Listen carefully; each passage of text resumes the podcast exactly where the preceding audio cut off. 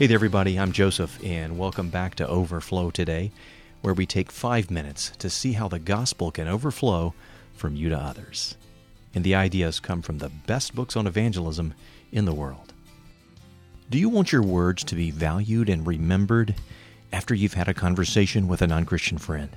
If so, as you're sharing scripture, also use analogies, use quotes, use stories.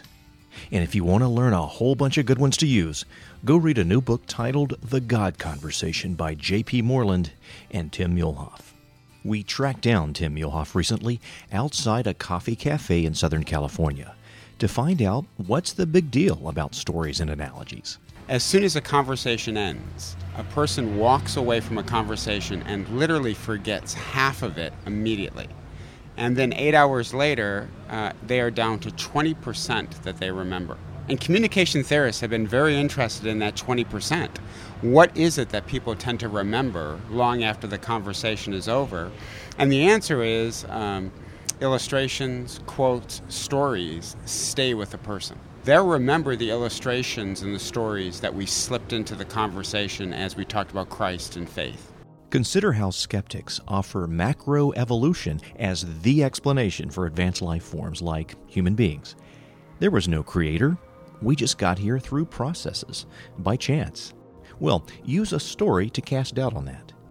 And for me, I uh, took my kids to Mount Rushmore a couple years ago, and they saw the faces. And it, it's stunning to see.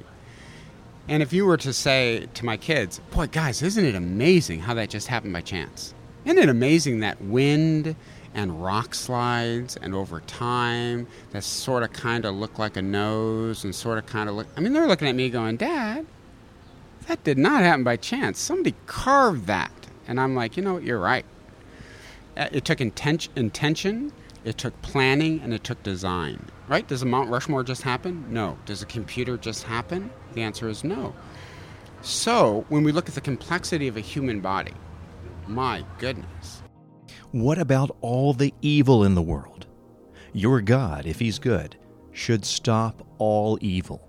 But He isn't stopping it, so He's too weak, or He's cruel, or He's just not interested. Well, ask your friend to think of it this way Could God stop evil? And the answer is He could.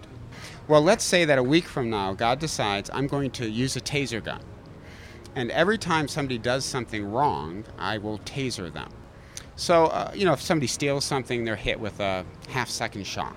I will also taser you when you have bad thoughts.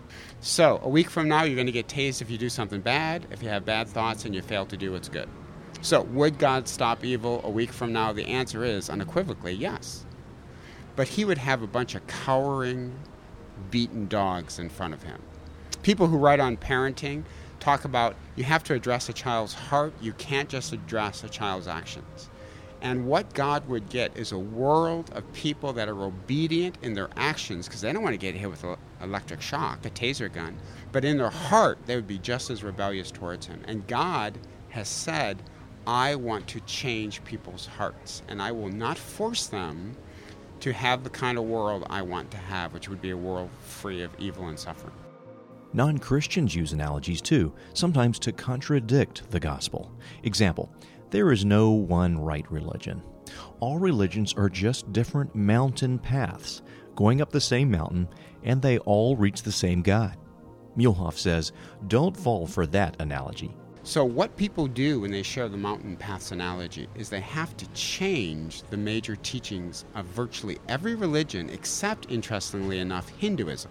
So I, I don't think it's fair for us to change world religions to have them fit uh, a way we want to think about God and about religion. I don't think that's fair to Muhammad. I don't think it's fair to Christ. I don't think it's fair to Judaism.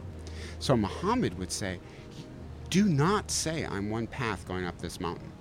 And Jesus would say, Listen, I, I am the way, the truth, and the life. No man comes to the Father but through me, my path.